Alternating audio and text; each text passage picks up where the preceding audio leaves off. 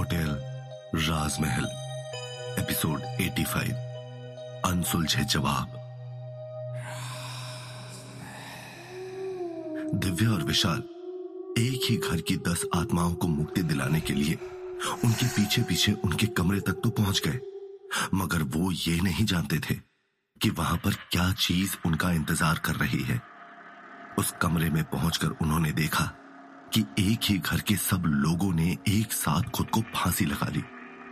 अभी वो लोग सारी चीज़ों को समझ भी नहीं पाए और तभी अचानक से दिलीप की आत्मा उनके सामने आ गई। वो आत्मा किसी भी सूरत में ये बर्दाश्त नहीं कर सकती कि उसके परिवार के किसी भी इंसान को मुक्ति दी जाए। तुम मेरे परिवार को मुक्ति दिलाओगे। मेरे परिवार को माँ के आदेश के खिलाफ जाओगे। तुम्हारी इतनी ज़रूरत इतना कहते ही दिलीप ने एक झटके में दिव्या और विशाल को उठाकर कमरे के अलग अलग कोने में फेंक दिया। नहीं करना चाहिए था। अब तुम दोनों भी मेरे परिवार के साथ एक आत्मा बनकर रह जाओगे। मैं तुम्हारी बलि दूँगा। माँ बहुत खुश होगी। नीचे गिरते ही दिव्या और विशाल का पूरा शरीर दर्द और डर से बुरी तरह से कांपने लगा। विशाल को सिर में गहरी चोट आई है और दिव्या के भी हाथ पैरों में जगह जगह बेहद दर्द हो रहा है। तभी दिलीप अपने भारी भारी कदमों से दिव्या की तरफ़ बढ़ने लगा। विशाल! बचाओ!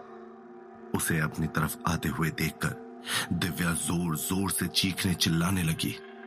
उसके पसीने छूटने लगे और वो वहाँ से बचने के तरीके ढूँढने लगी। दिव्या! विशाल भी दिव्या को बचाने के लिए उसके पास जाना चाहता है, मगर पता नहीं किसी अनजान शक्ति की वजह से वो उस जगह से हिल भी नहीं पा रहा है। ऐसा लग रहा है जैसे कोई अदृश्य शक्ति उसे दिव्या के पास जाने से रोक रही हो। वो मैं ही था जो तुम्हारे घर के लोगों की मुक्ति के पीछे पड़ा हुआ था। तुम्हारी दुश्मनी मुझसे है, और अपना बदला भी तुम मुझसे लो। इस लड़की को छोड़ दो। विशाल ने चिल्ला चिल्ला कर दिलीप को अपनी तरफ़ उकसाने की कोशिश की, मगर दिलीप के ऊपर उसकी बातों का कोई असर नहीं पड़ रहा। लग रहा है मानो उसके सर पर खून सवार हो। दिव्या के पास पहुँचते ही वो नीचे झुका, और अपना सर घुमा घुमा कर अच्छे से दिव्या को देखने लगा। दिलीप को अपने इतने नज़दीक देखकर दिव्या के मुँह से एक भी शब्द नहीं निकल रहा है। तभी दिलीप ने उसके कान में फुसफुसाते हुए कहा कहा था ना मैं तुम्हें भी अपने परिवार का हिस्सा बना दूँगा। इतना कहते ही उसने अचानक से दिव्या के बाल पकड़ लिए। दिव्या तुरंत दर्द से चीख उठी। वो दिव्या के बाल पकड़कर ज़ोर से उसे घसीटते हुए लेकर जाने लगा। दिव्या दर्द से छटपटाने लगी। छोड़ो मुझे। जाने दो। विशाल बचाओ। छोड़ दो मुझे। प्लीज़ मुझे छोड़ दो। दिव्या बार बार दिलीप से खुद को छुड़ाने के लिए गुहार लगा रही है। मगर दिलीप हैवानियत भरा चेहरा लिए उसे घसीटते हुए कमरे के दूसरी तरफ़ ले जाने लगा, जहाँ पर विशाल एक अदृश्य शक्ति के द्वारा कैद है। दिलीप के चेहरे की हैवानियत देखकर किसी भी इंसान की रूह तक काँप जाए। उसकी तेज तेज साँसें पूरे कमरे में गूंज रही हैं और उसका चेहरा हर बीते हुए पल के साथ डरावना और भयंकर होता जा रहा है। दिव्या! विशाल दिव्या को बचाना चाहता है, मगर इस वक्त उसके हाथ में कुछ भी नहीं है। वो ठीक से हिल भी नहीं पा रहा है। दिलीप खींचते हुए दिव्या को उसी जगह पर ले आता है, जहाँ पर विशाल है। वो उसके बालों से पकड़कर उसे नीचे ज़मीन पर पटक देता है। दिव्या दिव्या, तुम ठीक तो हो ना? दर्द और घबराहट की वजह से दिव्या की आँखों से आँसू बहते जा रहे हैं। वो समझ चुकी है कि अब उसे और विशाल को बचाने के लिए वहाँ पर कोई नहीं आएगा। विशाल विशाल, मैं मरना नहीं चाहती, विशाल। मैं मरना नहीं चाहती। प्लीज़ कुछ करो।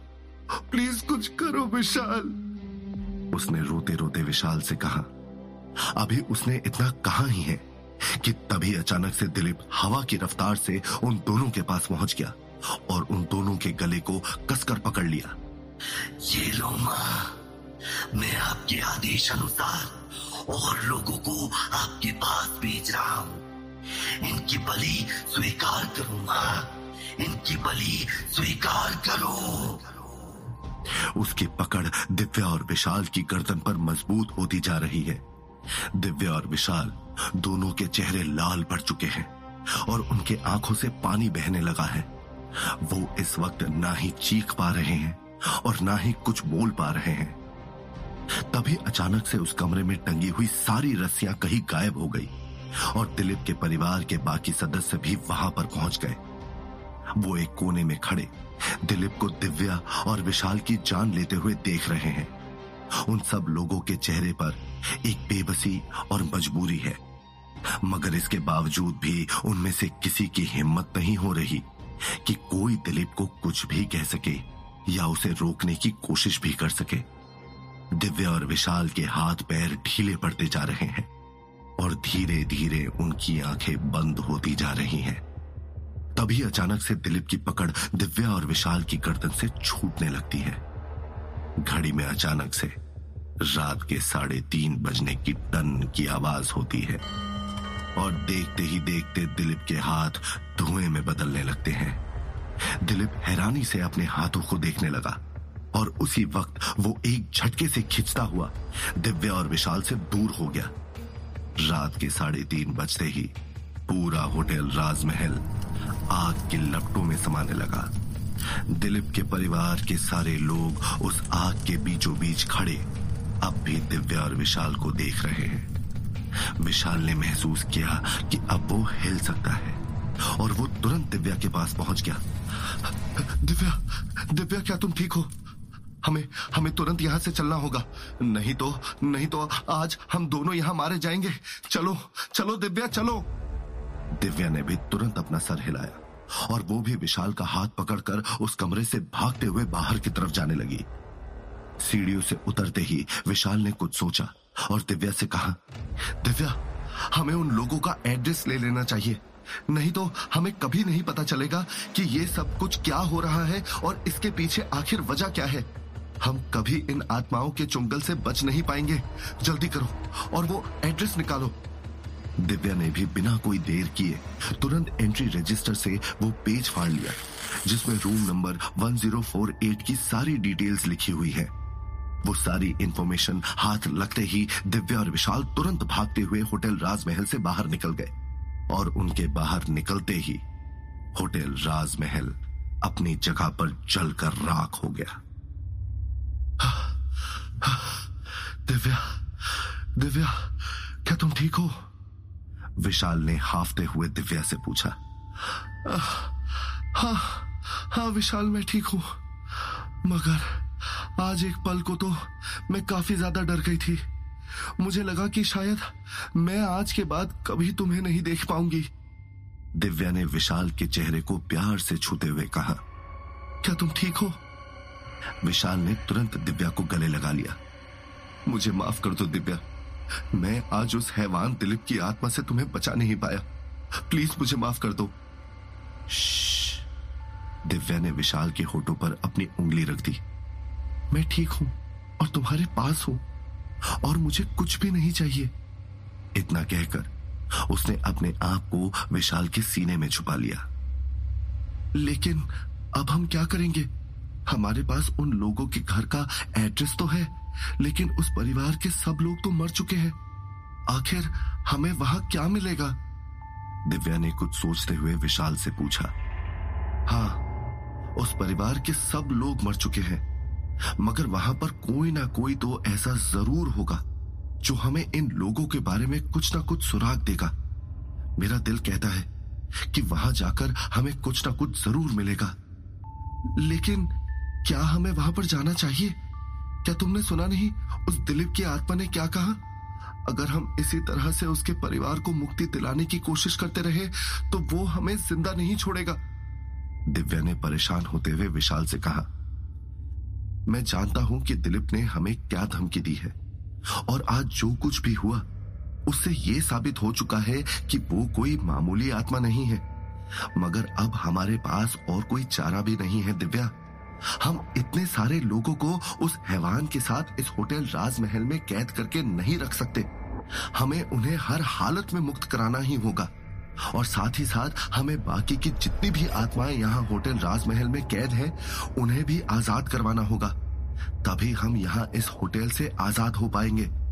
और अभी के अभी हमें तोमर परिवार के घर कोटा के लिए निकल जाना चाहिए। इतना कहते ही उन्होंने बिना देर किए एक दूसरे का हाथ पकड़ा और वो बस स्टेशन के लिए रवाना हो गए। कोटा पहुँचते ही दिव्या और विशाल सीधा उस मोहल्ले में गए, जहाँ पर उस परिवार का घर है। मगर उस घर पर ताला लगा हुआ है और वहाँ पर कोई भी नहीं है। घर की नेम प्लेट पर अब भी तोमर निवास लिखा हुआ है और उस घर के दरवाजे पर धूल जमी हुई है। विशाल, यहाँ तो कोई नहीं है। अब हम लोग क्या करें? दिव्या ने परेशान होते हुए विशाल से पूछा। तभी विशाल ने उस गली में एक आदमी को गुजरते हुए देखा। उसने तुरंत उस आदमी को रोक लिया और पूछा, अब, अरे भाई साहब, ये दिलीप तोमर का घर कहाँ पर होगा? आप उस घर के सामने ही खड़े हैं, मगर आपको किससे मिलना है? इस घर में तो सालों से कोई नहीं रहता। दरअसल हम अखबार वाले हैं। और हमें, हमारे एडिटर ने इस परिवार के ऊपर एक स्टोरी लिखने के लिए कहा है। इसीलिए हम उनके बारे में कुछ पूछताछ करना चाहते हैं। क्या आप हमें बता सकते हैं कि इस परिवार के बाकी लोग या कोई रिश्तेदार, वो सब कहाँ रहते हैं?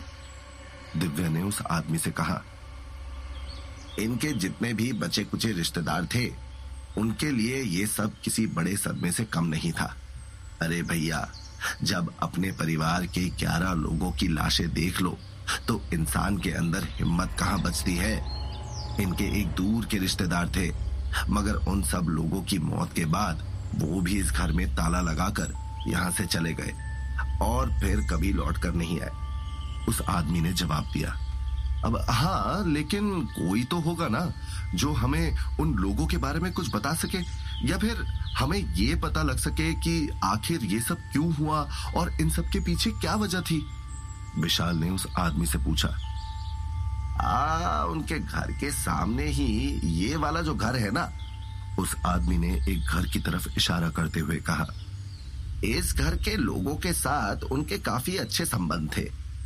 अगर आपको कुछ पूछना है तो आप इन लोगों से पूछ सकते हैं। शायद आपकी कुछ मदद हो जाए। जी जी जी। शुक्रिया भाई साहब। उस आदमी के वहाँ से जाने के बाद विशाल ने दिव्या से कहा, चलो दिव्या, देखते हैं कि हमें यहाँ पर क्या मिलता है। मगर इससे पहले कि वो उस घर का दरवाज़ा खटखटा पाते, अचानक से वहाँ का पूरा माहौल बदल गया। आसमान में ना जाने कहाँ से काले बादल छा गए और बिजली कड़कने की तेज तेज आवाज़ें आने लगी। अब ये सब क्या हो रहा है विशाल? ये मौसम अचानक से क्यों बदल गया? दिव्या और विशाल अपने आसपास देखने लगे।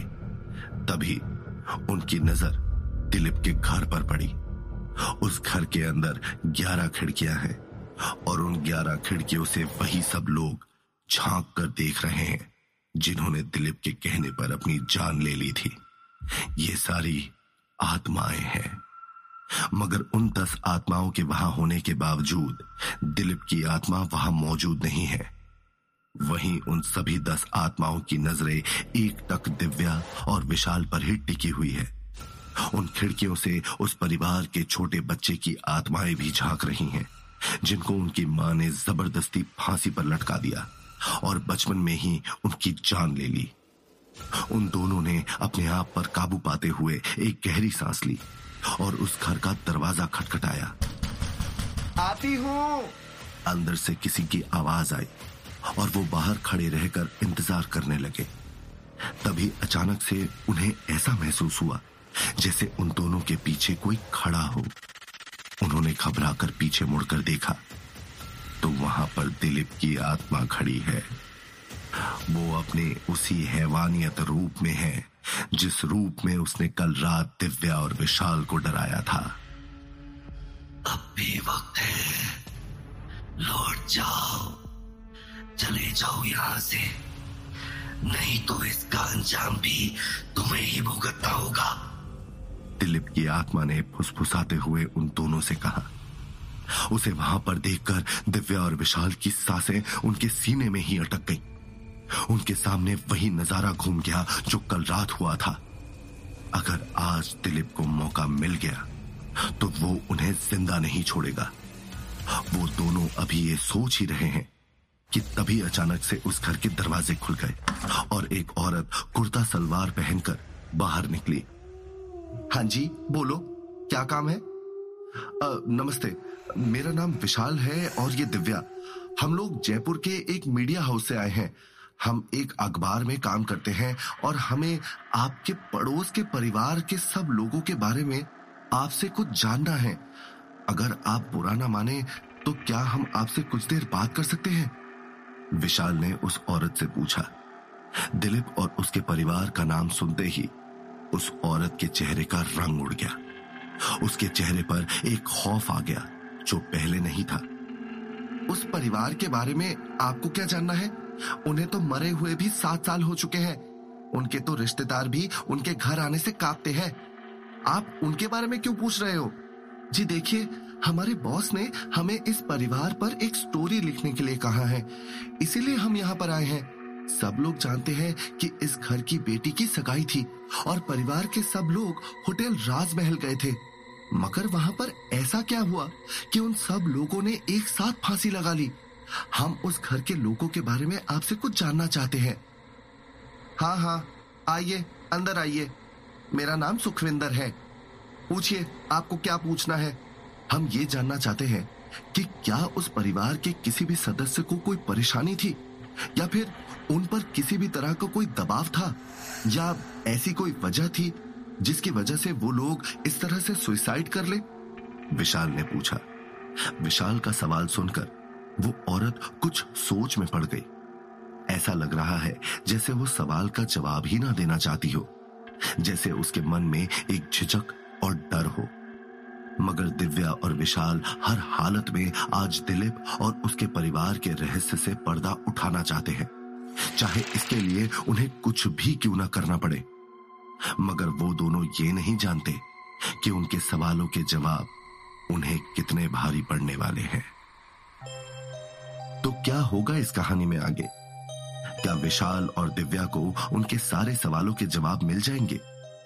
क्या सुखविंदर, विशाल और दिव्या की कोई मदद कर पाएगी? या विशाल और दिव्या उन सवालों के जवाब पता करते करते और भी ज़्यादा उलझ कर रह जाएँगे? जानने के लिए आपको सुनना होगा होटल राजमहल, सिर्फ़ और सिर्फ़ पॉकेट एफ़ पर।